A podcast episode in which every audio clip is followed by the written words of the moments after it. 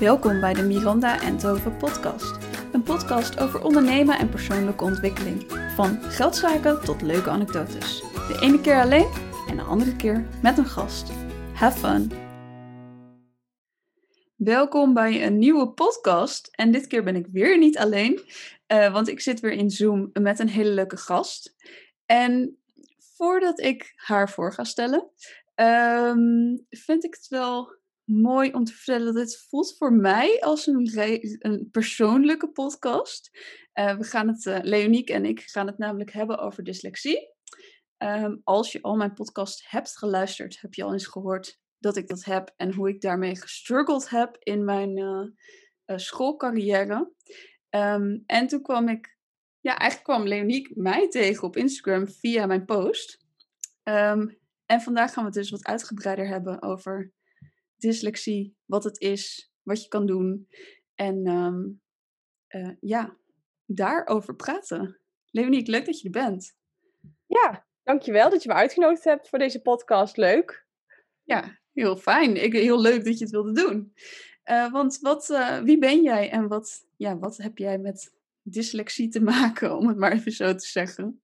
Ja, nou, ik ben Leoniek. Ik ben uh, 31 jaar.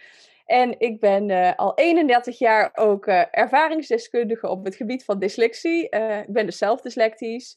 Um, ik hoorde Miranda net al mooi zeggen dat ik heb dyslexie. En dat zeggen heel veel kinderen en volwassenen ook. Ik zal jullie in deze podcast, hoop ik, met het beantwoorden van andere vragen meenemen in waarom ik altijd zeg dat ik dyslectisch ben in plaats van dat ik het heb. Oké, okay, mooi. Maar daar komen dat klinkt al... ja, ja, ben benieuwd en, naar. Uh, nou, wat ik dus doe uh, als ervaringsdeskundige en ook coach, uh, help ik kinderen en volwassenen met dyslexie om te gaan en te groeien in hun zelfvertrouwen. Mooi. Ja, ik, uh, ik denk dan meteen, dat had ik nodig op de middelbare school. Maar daar komen we straks vast nog allemaal op. Ja, want wat is dyslexie precies? Ja, bij dyslexie zitten de hersenen, oren en de ogen anders in elkaar. En uh, wat ik daarmee uh, bedoel, is dat de verbindingen anders zijn, dat de prikkelverwerking ook anders is. Dus best wel veel dyslecten um, ja, zijn ook wat meer hooggevoelig. Uh, en dat herken ik ook vaak, dat ouders dat ook teruggeven. Van nou ja, ik merk dat het eigenlijk, merk ik veel meer aan mijn kind dan alleen de uitdagingen met lezen, schrijven, spellen.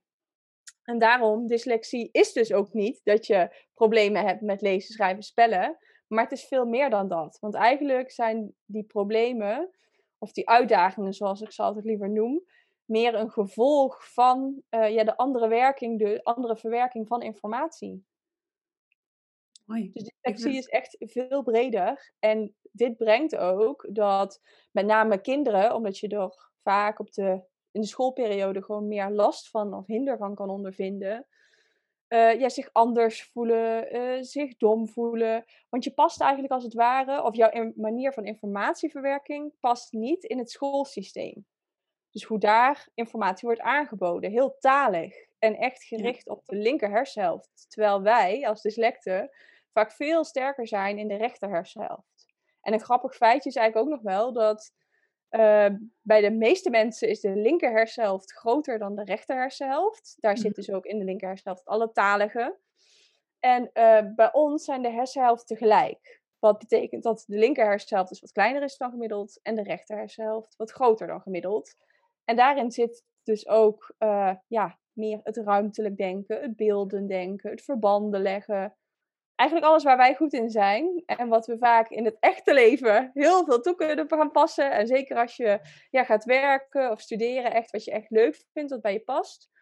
Uh, maar ja, natuurlijk, uh, zoals het woord ook zegt, de basisschool ligt heel erg op de basis. En wat wij de basis in deze maatschappij vinden, is ja, het talige stuk.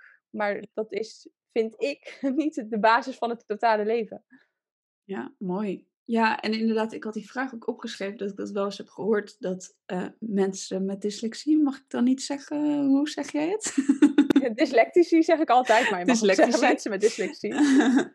ja, inderdaad, andere vaardigheden hebben waar wij dan meer in ontwikkeld zijn dan anderen. Um, ja. Heel ingewikkeld dit wel, om het op deze manier allemaal uit te spreken, maar dat maakt niet uit, we komen er wel uit. Um, ja, en je zei net al, verbanden leggen, Ehm, heb je nog meer van dat soort voorbeelden? Uh, ja, dus het, e, ja, samenhangen denken is dat eigenlijk een beetje dus dat je verbanden ziet. Dus ik denk een voorbeeld waar je dan aan kan denken is bijvoorbeeld de bedenker van Uber. Uh, was ook dyslectisch, of is ook dyslectisch. En hij zag in die periode dat uh, was er veel werkeloosheid. Mensen zaten thuis, maar hadden wel een auto. En andere mensen stonden maar op straat te wachten met, of voor een taxi. Mm -hmm. En wat hebben ze allebei? Een telefoon. Dus hoe die link leggen eigenlijk. Dus wij zien andere verbanden en andere oplossingen dan anderen zien. En daardoor kunnen we ook uh, ja, materialen uh, of producten anders inzetten dan waar ze oorspronkelijk voor bedoeld zijn. En zo creëer je weer nieuwe ideeën. Dus daarom zie je ook dat best wel veel ondernemers dyslectisch zijn. Want ja, je moet dan out of the box denken en andere verbanden leggen. Dus dat is er eentje. De tweede is uh, toekomstgericht denken. Dat je al een beetje een soort van de toekomst kan voorspellen. En die is echt eigenlijk wel super vaag en vaak heel ja, lastig te begrijpen. Ja, voor mensen die niet dyslectisch zijn. Maar uh, een voorbeeld daarbij is eigenlijk uh, Mark Lammers, de voormalige bondscoach van de, het vrouwenelftal van hockey. En hij zag echt heel erg, en dat zie je bij best wel veel topsporters, kunnen gewoon al vooruitdenken in het spel. En dat is op basis van mm. ervaringen uit het verleden. Dus je analyseert mensen, hoe spelen ze altijd, en een grote kans dat ze op die manier ook weer spelen. En daarom kun je ja, vooruitdenken in hoe het spel, hoe de bal gaat, hoe de mensen gaan. Oh ja. Dus uh, wij ook heel goed zijn in schaken, bijvoorbeeld? Uh, ja, ja, wellicht. moet je, je ook ziet, voor We hebben een hele mooie map ja. gemaakt met allemaal uh, bekende dyslectici. Dan zie je ook superveel, ja, ook topsporters. Dus in verschillende sporten ook. Uh, ja, het is echt ja, waar je vooruit moet denken. Leuk. Ja, oké. Okay, en de derde is episch denken. Dat is meer het verhalend kunnen vertellen. Omdat we veel dyslecten zijn ook beelddenkers. Uh, dus ja, je ziet gewoon eigenlijk al de verhalen of de film in je hoofd. En het grappige is ook wel dat bijvoorbeeld Walt Disney uh, ook een dyslect uh, was. En ja, je ziet best wel veel schrijvers ook, wat eigenlijk wel grappig is. Want je denkt bij schrijver, hè, die heeft toch heel veel met taal te maken. Maar waar het eigenlijk om gaat, is natuurlijk je vertel vertelt een verhaal. En je kan een ander wel de spelling laten controleren, maar dat verhaal bedenken, dat kan niet iedereen. Maar ook daarom veel acteurs. Uh, ja, vaak zijn er natuurlijk meerdere woorden die je kunt gebruiken om hetzelfde te zeggen. En je moet eigenlijk meer ook weer een verhaal vertellen. Dus uh, ja. daarin zie je dat episch denken heel erg terug. Dan heb je ook nog het ruimtelijk denken. Dat kun je weer, zie je vaak bij architecten terug. Best wel veel architecten zijn ook dyslectisch. Omdat zij vanaf papier eigenlijk zien zij het gebouw al voor zich. En kunnen al door een gebouw heen lopen. En vaak merk ik bij kinderen ook, als ik het over deze kwaliteit heb, dan zeg ik, weet jij de straatnamen? Of weet jij referentiepunten, hoe je ergens komt? Dus bijvoorbeeld aan de hand van bomen, of een rotonde, of gebouwen. Nou ja, en dan zitten ze allemaal volop te knikken. Um, dus ik weet ook nooit op welk nummer iemand woont. Ik weet gewoon waar iemand woont. Woont, ja. Ja, ja je herkent het aan de voordeur of een bepaald ja. raam. Of uh, ja, inderdaad, heel herkenbaar. Dus dat zijn wel echt vier kwaliteiten die ook echt uit wetenschappelijk onderzoek blijken dat dyslecten meer hebben dan niet-dyslecten. Dus het betekent niet dat niet-dyslecten ze niet kunnen hebben, even voor nee, de duidelijkheid. Ja. Maar we hebben ze eigenlijk meer. En het is ook wel zo dat je deze kwaliteiten naarmate je ouder wordt, meer ontwikkelt. Dus het kan zijn als je met oh, ja. kinderen hierover praat die dyslectisch zijn, dat ze het nog niet zo herkennen. Maar als je het een paar jaar later vraagt, dat ze het wel veel meer gaan herkennen. Ja, interessant. En wat ik ook heel veel zie is uh, ja, dat deze kinderen en volwassenen heel empathisch zijn. Goed aan kunnen voelen. En dat komt ook wel weer door het stuk uh, dat we ja, de prikkels anders verwerken. Dus de informatie die je via je ogen en je oren binnenkrijgt, ja, gewoon heel anders is. En daardoor vang je ook meer op en kun je je ook meer inleven. Ik vind het zo bijzonder dat je ook oren zegt. Ik heb, uh, want wat bedoel je daarmee? Echt in, bijvoorbeeld, ik luister een podcast. Um, gaat dat anders in mijn hoofd dan iemand die geen dyslexie heeft? Ja, we krijgen meer prikkels binnen. Dus er komt, ja, we horen gewoon meer. En omdat we zo snel wat we horen ook verbinden met beelden, flitst er gewoon heel veel door je brein door, doorheen. En dat merk ik um, ook, misschien herken je het zelf ook wel, dat veel kinderen en volwassenen zeggen: Ik heb een vol hoofd. Beelden gaan namelijk vele malen sneller door het hoofd dan woorden. En eigenlijk moet je zo ja, denken dat de hele dag speelt er dus een film in je hoofd af. Ja, dat kan gewoon echt super vermoeiend zijn. Ja. En zeker als je nog op school zit en je zoveel moet onthouden. En ook vaak bezig bent aan het werken van een vijf naar een zes. En daarmee bedoel ik, weet je, schrijven, eh, lezen, spellen. Ja, daar zullen we nooit het meest geweldig in worden. Dus dat blijft altijd een uitdaging. Maar onze kwaliteiten, ja, wat ik net al noemde, liggen echt op een ander vlak. En daar kun je van een 8 naar een 9 en kun je het ook meer vanuit ontspanning en rust gaan doen. Maar het Ja. andere ja, vergt gewoon veel concentratie en is gewoon ook wel heel vermoeiend. Ik merk dat kinderen ook gewoon soms helemaal leeggezogen zijn. De energie is eruit, omdat het focussen en het concentreren op het lezen gewoon zoveel tijd en energie kost. Ja, mooi. En ik zit ook te denken, ik lees liever een boek dan dat ik een film kijk of een serie of een, eh, niet altijd, maar eh, even in, dan kan ik mijn eigen beelden erbij bedenken. Ja, ja, Dus dat, is daar moest ik aan denken toen jij zei van eh, je kan het veel beter visualiseren. Ja. Ehm, ik denk dat dat daar dan ook weer een beetje mee te maken heeft. Dat, ik hoef het niet per se ook nog te zien. Ik vind dan Zien. lezen eh, genoeg of zo. Ja, ja. En het ligt er misschien ook wel aan het, het type boek of het, het genre, ook eh, hoe het lettertype wellicht is. En, Ja, En ja ik heb dan kan ik dat allemaal zelf instellen. Dat is al heel fijn. ja. Ja. Ah, ja. Dat is ook een aanrader, ja. Lekker grote letters en een goed lettertype. Ja, dat helpt. Oh, ik ben daar nog heel eigenwijs in. ik lees nog Oh. altijd graag gewoon een boek. Echt, ja, ik vind het juist heel fijn om het vast te houden. Oh ja. Ja, ik kan dat echt niet meer. Ik had laatst dus een boek. ehm, die was er alleen maar in boekvorm, om maar even zo te zeggen. Niet als eh, e-book. Ja. Ik dacht, ja, ik wil het boek gewoon heel graag hebben. Maar ik heb hem half gelezen en ik vind het gewoon zo vervelend om uit een echt boek te lezen. Dus ik merk dat ik hem daardoor niet pak. Ja, Ah, Ja. ja. ja. dus ook Nou, zo zie je. denk ik. Verschillende dyslecten, verschillende Inderdaad. vormen. ja, mooi. En ja, jij helpt mensen met dyslexie. Ehm, wat kun je doen voor iemand die dyslexie heeft?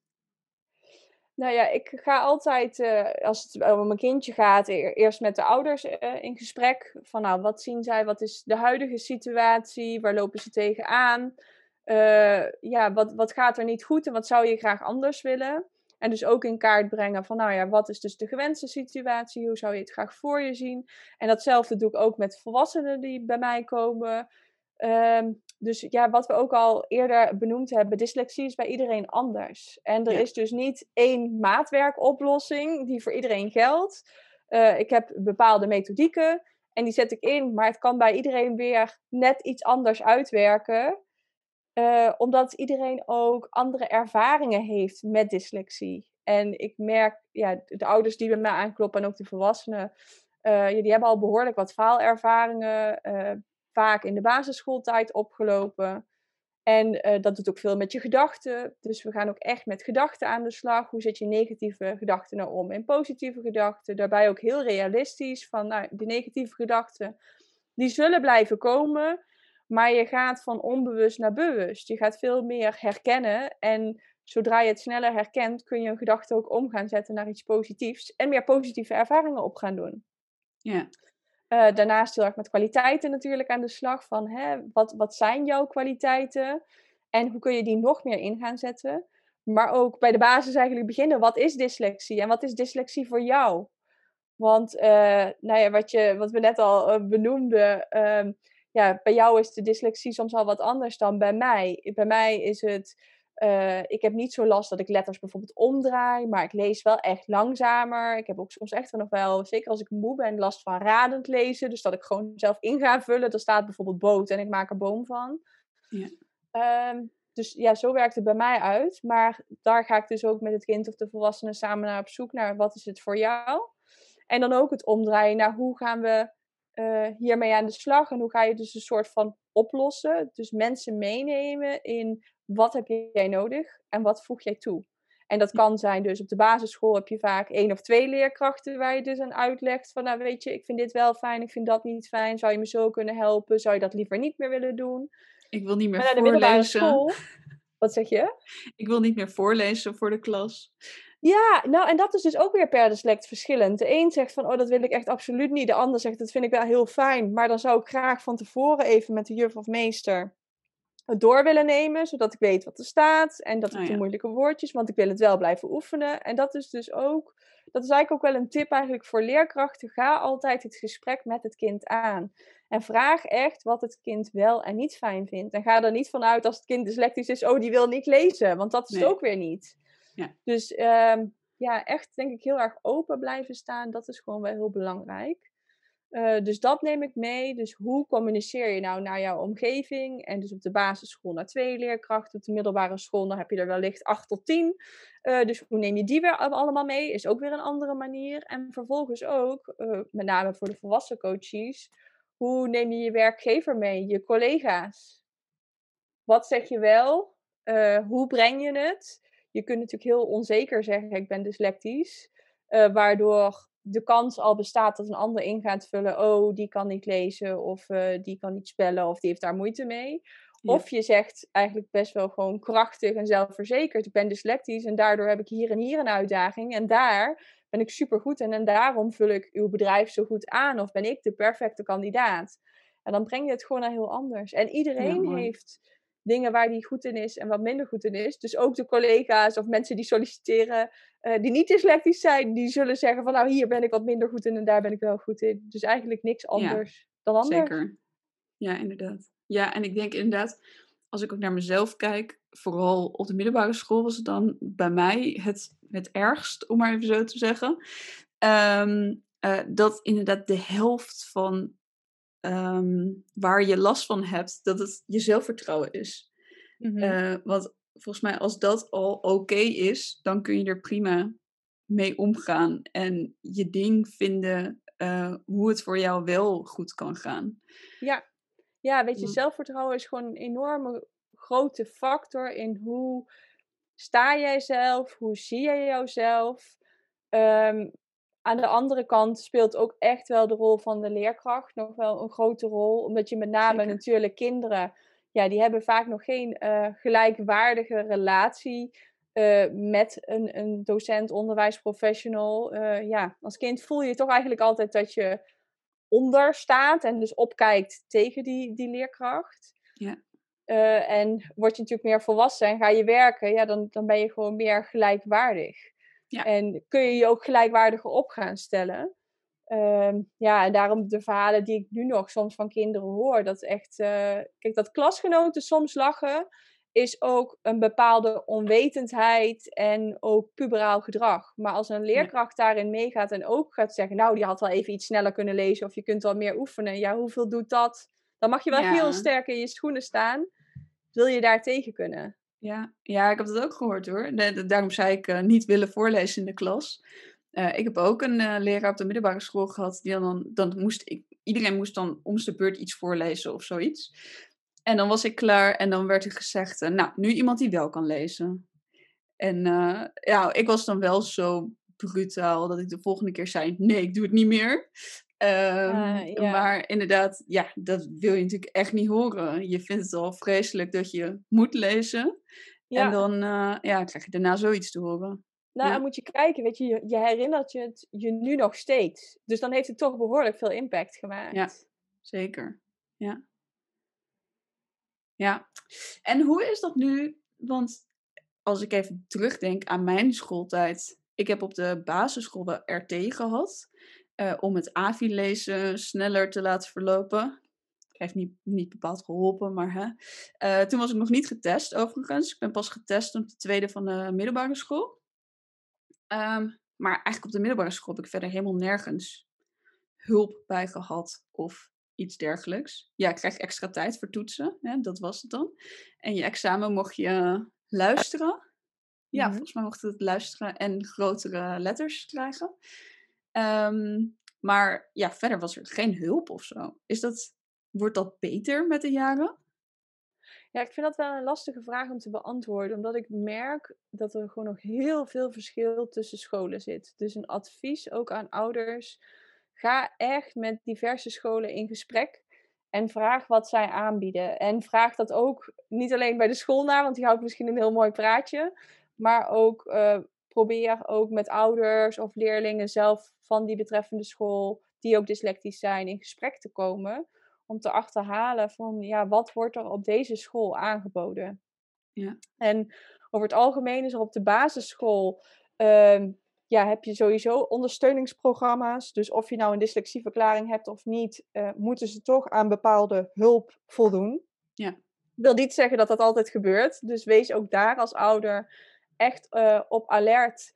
Uh, dat jouw kind wel echt ja, de zorg krijgt en de ondersteuning die het verdient. En die ook ja, gewoon wettelijk eigenlijk bepaald is.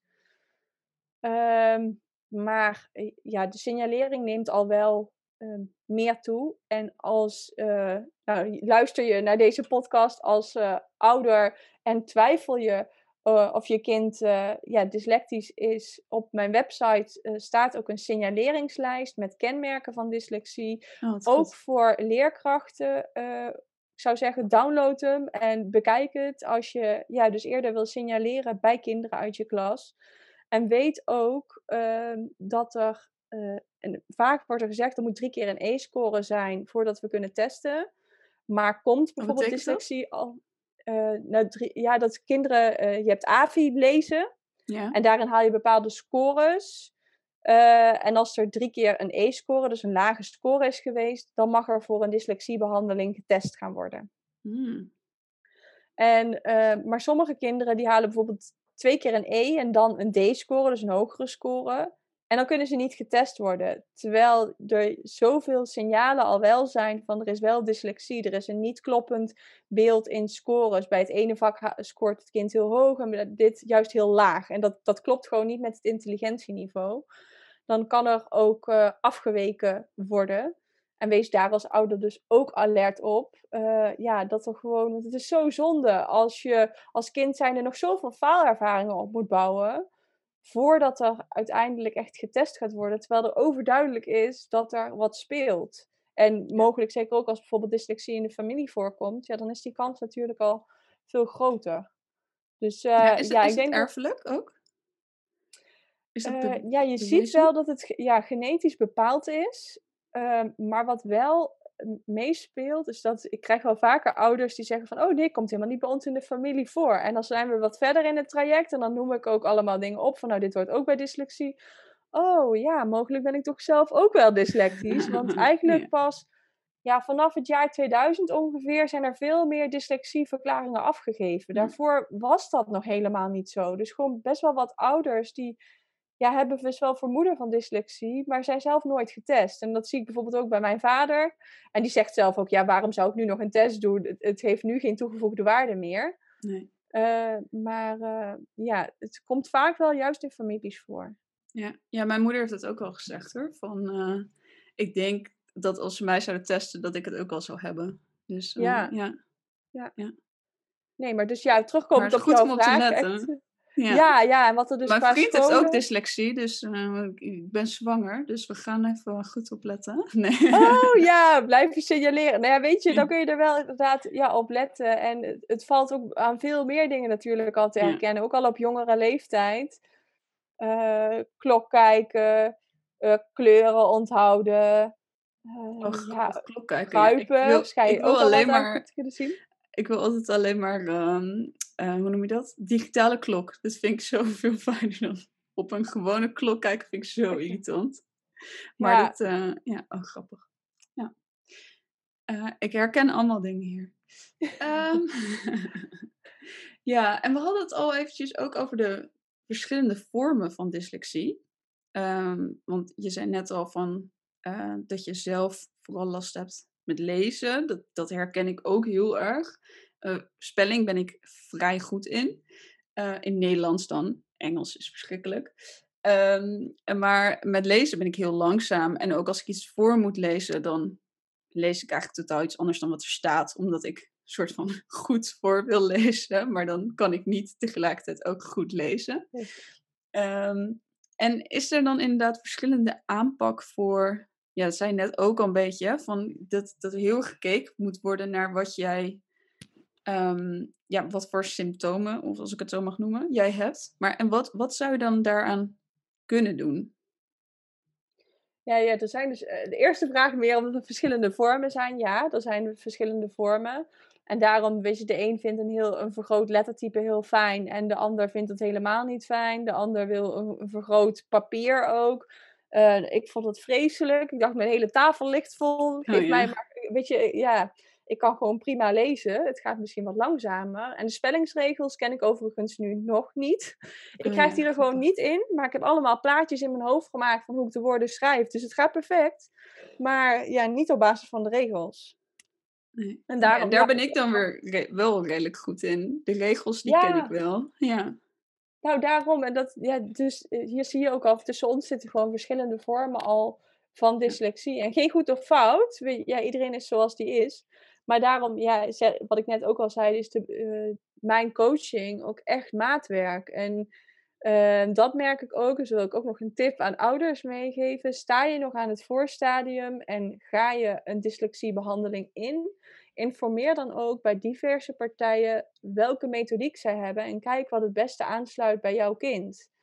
En waarom zeg ik dat? Ja, de verschillende partijen hebben ook verschillende methodieken.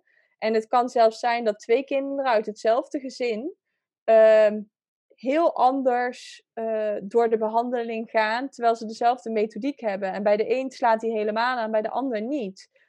Omdat dyslexie ook weer bij hen verschillend is. Ja. Uh, dus ja, benader ook verschillende partijen om te kijken wat past. Ja. En dan ga jij echt met een kind, dan in dit geval, in dit voorbeeld, um, een traject aan om te helpen om dus die zelfvertrouwen op te bouwen, maar ook om trucjes te leren hoe je het voor jezelf makkelijker kan maken. Ja, ja. Ja, en dat je ook echt handvatten krijgt en dat we samen echt op zoek gaan naar ja, wat werkt voor jou. Zowel thuis als op school, als wat zeg je tegen vriendjes, vriendinnetjes, opa, oma, papa, mama, die heeft de meester. Uh, dus ook echt het stukje hoe word je meegenomen. Niet dat er alleen wordt gezegd, ja, je moet uh, je gedachten om gaan draaien. Ja, dan denk je, hoe dan? Ja. Dus uh, ja, echt wel samen op zoek naar wat werkt voor jou. Mooi, ja. Ja, ik heb inderdaad ik, op mijn, tijdens mijn examenjaar, eerste keer, nee, tweede keer. Ik heb dus, nou, mede door mijn dyslexie, zeven jaar over de HAVO gedaan omdat het me gewoon niet lukte om alles op te slaan, te lezen, te, nou, examens te maken. Uh, en toen had ik op een gegeven moment een hele fijne mentor die ook tegen me had gezegd van, uh, ja, misschien moet je je boeken inspreken. Want als ik het hoorde en tegelijkertijd las, dan ging het een stuk mhm. beter. Dus ik heb nou sowieso mijn biologieboek, dat kan ik me nog heel goed herinneren. Vast meer boeken. Maar alle hoofdstukken die ik nodig had, heb ik ingesproken op mijn laptop. En daarna al die bestandjes, die mp3-bestandjes, op mijn mp3-speler gezet. En dan zat ik elke dag met mijn biologieboek in mijn oren. en dan, nou ja, soms alleen luisteren. En uh, vaak ook met mijn boek erbij, om het dan van mezelf weer te horen en te zien. Ja. Uh, ja, dat heeft me wel toen, ja, dat kostte mega veel tijd en was echt niet leuk. Maar het heeft me wel geholpen om, uh, om dat cijfer in ieder geval op te krikken. Nou ja. ik vind dat wel een hele mooie dat je dat ook zegt. Kijk, tegenwoordig is hij er gelukkig al heel veel schoolboeken ook ingesproken. En vaak wordt er op scholen gezegd van nee, je moet eerst helemaal zelf lezen. Uh, ja, ik ben het daar niet, niet volledig mee eens. Want ik denk, als je al ziet dat een kind zo hardnekkig uh, dus problemen heeft met lezen, het zoveel tijd en energie kost. En je eigenlijk thuis dus een gefrustreerd kind hebt wat helemaal op is, wat doe je het kind dan aan? Waarom zou je niet, en het is zelfs wetenschappelijk nu onderbouwd, het was heel lang dat ze niet wisten of dus meelezen met wat ingesproken is, of dat hetzelfde effect zou hebben als zelf lezen. Oh ja. En dat is wel, het heeft dus wel hetzelfde effect. Ja. Dus waarom zou je een kind gewoon dat niet al eerder aanbieden? En dus wel het horen en het direct zien. Want dan verwerk je ook nog eens informatie op twee manieren. Dus hoe waardevol is dat? En ik merk gewoon dat onlangs had ik een kindje in de praktijk en die was echt, ja, die ging gewoon uit als ze thuis kwam. Wilde niks meer aan school doen, niks lezen. Ze was gewoon op. En uh, ook met haar ben ik uh, en haar meester in overleg. Bak ze nu eh, alles gewoon, de boeken voor laten lezen. Ook gewoon haar leesboekje, maar ook de andere boeken van school. Nou ja, de cijfers vliegen omhoog. Ja, en ze heeft heel veel plezier, want ze denkt nu elke keer als de meester aankomt lopen, omdat ze oortjes in heeft, dus ze hoort niet wanneer die zegt dat ze moet stoppen met lezen, van oh nee, ik wil eigenlijk nog verder lezen. Oh, en daarbij ook, ze had echt onderwerpen van boeken die ze eigenlijk niet kon lezen, want het duurde gewoon veel te lang en ze moest elke keer opnieuw beginnen. Die kan ze nu wel lezen. Dus het sluit ook aan bij haar intelligentieniveau en onderwerpen die ze interessant vindt. En in de coaching, ja, richt ik me dus niet zoals bij de dyslexiebehandeling op het lezen en schrijven.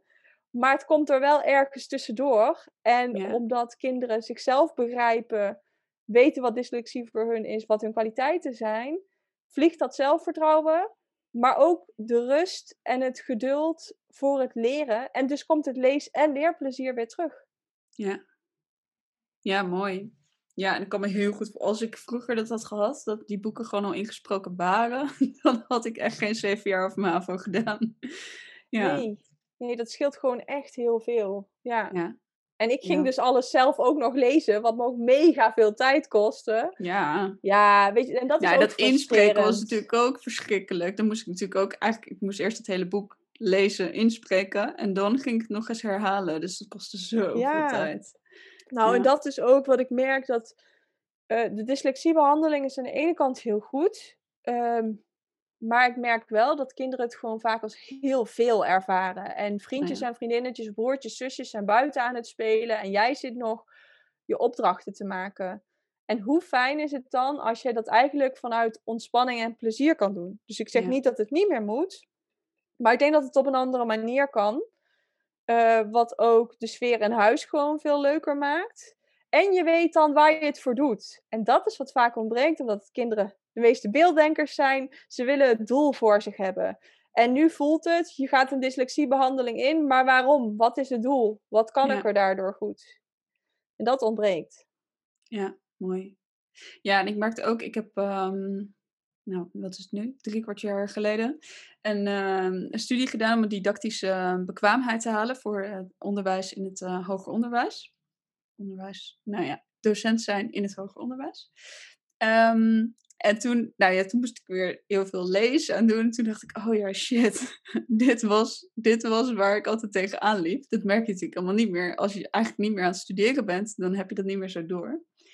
Uh, ja, en wat mij nu heel erg helpt, is om sketchnotes erbij te maken. Dus ik ben inderdaad aan het lezen en ik ben daarnaast mijn aantekeningen aan het maken op een voor mij hele leuke manier. Uh, ja, waardoor ik het gewoon veel leuker maak voor mezelf. Ja. Ja, ja, dus ja ik gebruik het dat... zelf dus nog niet. Maar uh, inderdaad, ik heb ook ja, diverse technieken. Waaronder mindmappen, sketchnotes. Ja ja, wat ik ook aan kinderen altijd meegeef, ga voor jou testen wat werkt voor jou. En zoek de manier hoe jij dus de informatie opslaat en waar het voor jou blijft hangen. En als je door een plaatje weer in jouw hoofd kan kijken en oh, daar stond het. Uh, en dat is het dus. Ja, dan is dat jouw manier. Ja, het is die dual coding uh, techniek. Dus dat je het inderdaad en uh, of via lezen of via luisteren binnenkrijgt. En dat je er een ja, voor jezelf een plaatje bij bedenkt. Of een, nou ja, iets wat jou weer herinnert aan die tekst of um, informatie. Ja. ja. Ja, mooi. Fijn dat er zulke technieken zijn die kunnen helpen. En het lijkt me ook heel fijn als iemand je dat dus inderdaad vertelt. En als je daar hulp bij krijgt. Ja. Ja, want dat is wel vaker natuurlijk ook de vraag aan, uh, vanuit scholen aan leerlingen. Van, ja, wat wil je graag? Welke hulp? En dan weten ze het niet, want ze weten niet wat er is. Nou weten? Ja. Dus als jij niet weet wat er is, kun je ook niet kiezen. En daarom, dat zeg ik ook vaak aan, aan leerkrachten, als ik in, in lezingen of zo uh, zit. Ik word wel vaker ook benaderd door scholen of intern begeleidersgroepen. Geef de leerlingen ook diverse opties die er zijn, dat ze weten waar kan ik uit kiezen. En uh, ja, kijk ook zelf welke mogelijkheden er zijn en wat jullie als school aan kunnen schaffen. Ja. Ja, want hoe kan je als kind nou weten wat, wat de mogelijkheden zijn? Daar heb je echt geen idee van. Je bent alleen maar bezig met, ik moet dit gewoon doen of zo. Ja. Ja. Ja, ja. mooi. Hebben we nog iets gemist wat we nog niet verteld hebben? Ehm, nou, wellicht nog een stukje uh, sociaal-emotionele impact. Dat doordat uh, ja, de hersenen, oren, ogen anders werken, uh, merk ik ook dat veel kinderen aangeven: Nou, ik voel me anders, ik voel me dom, het lukt me niet. Um, ja, bij voorbaat eigenlijk al dat zeggen. En heel veel Mhm. ouders vinden dat natuurlijk gewoon heel moeilijk. Want je ziet je kind struggelen, heel hard werken en het krijgt gewoon niet de gewenste resultaten.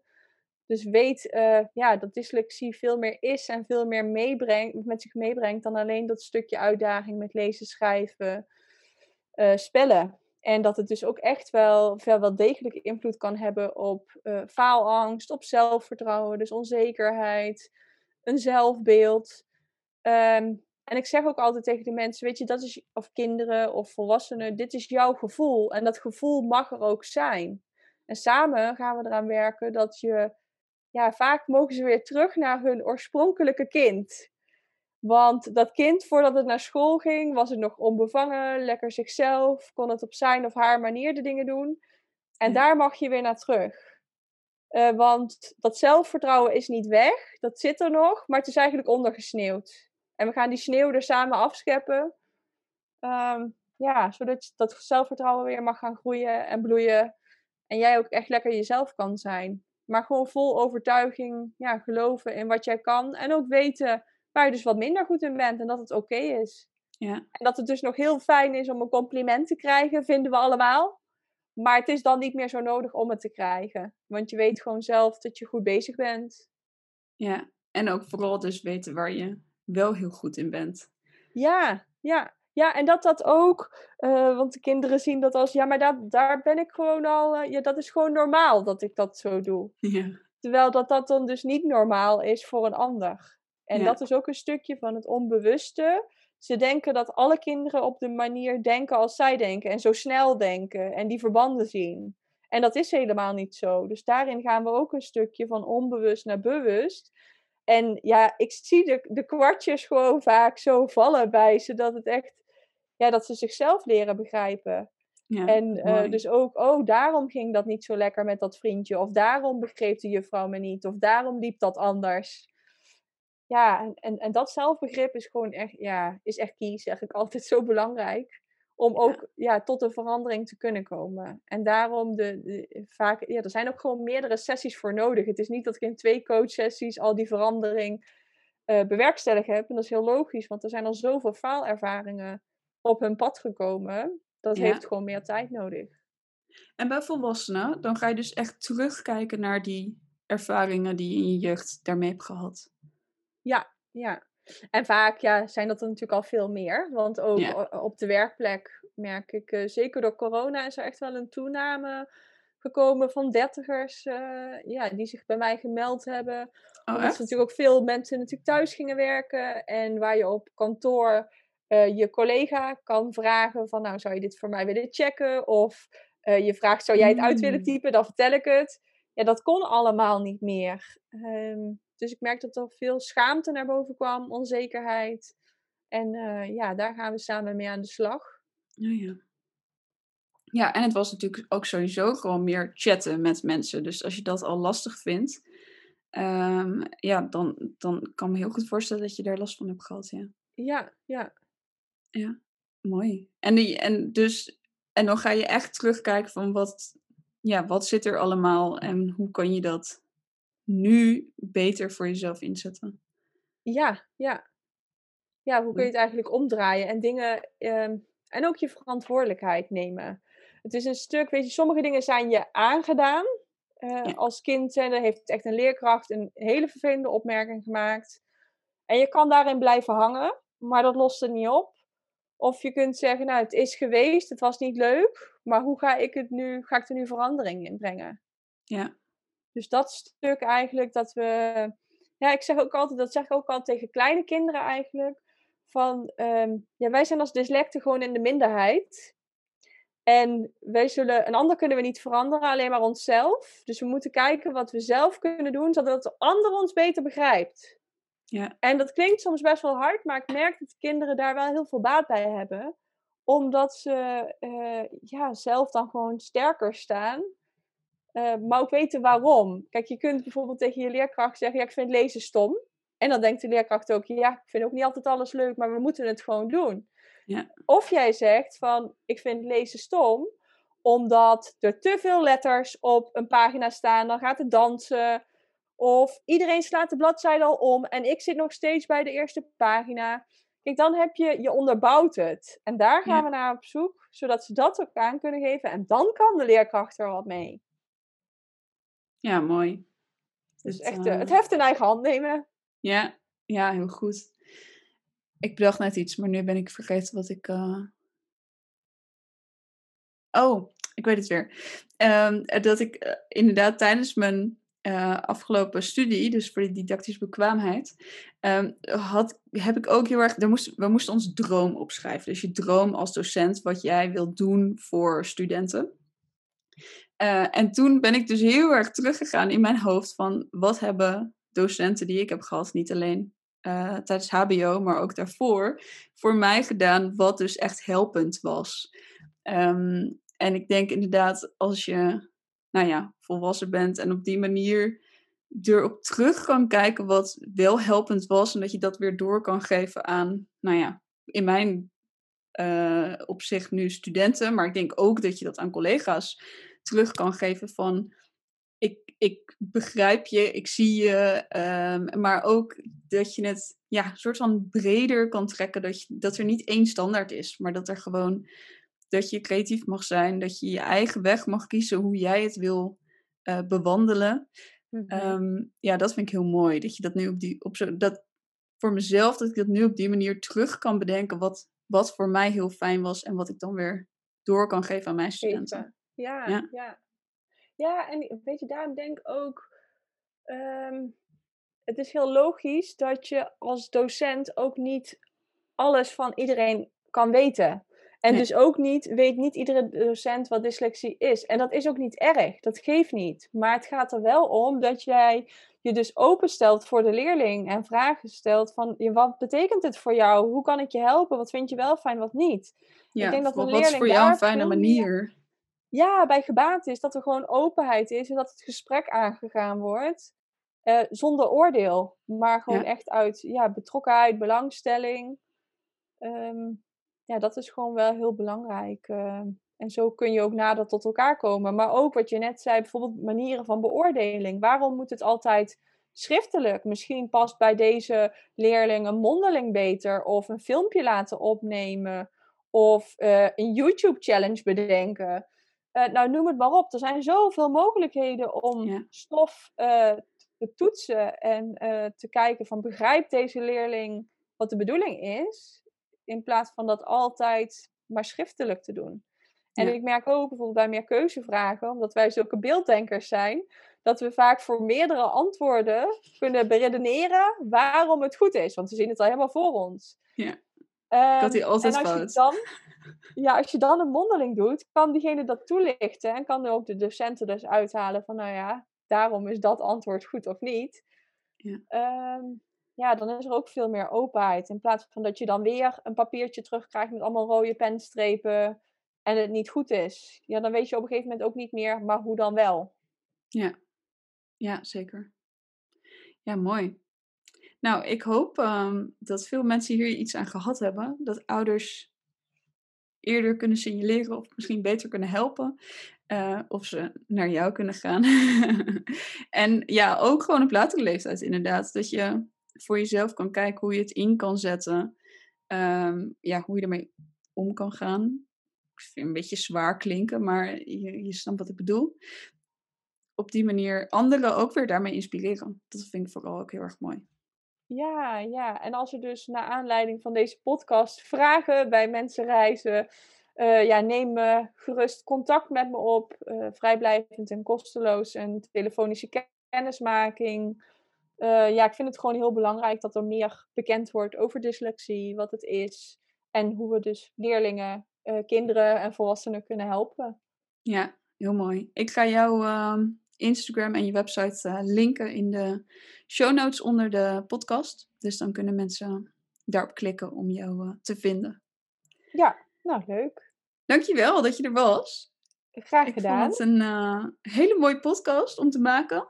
Dus uh, fijn dat je daaraan bij wilde, wilde dragen. En um, ja, tot de volgende podcast. Ja, graag gedaan. Dankjewel voor het luisteren. Vond je deze aflevering leuk of inspirerend? Ik vind het heel leuk als je het deelt in je stories en mij natuurlijk even tagt. Tot de volgende podcast.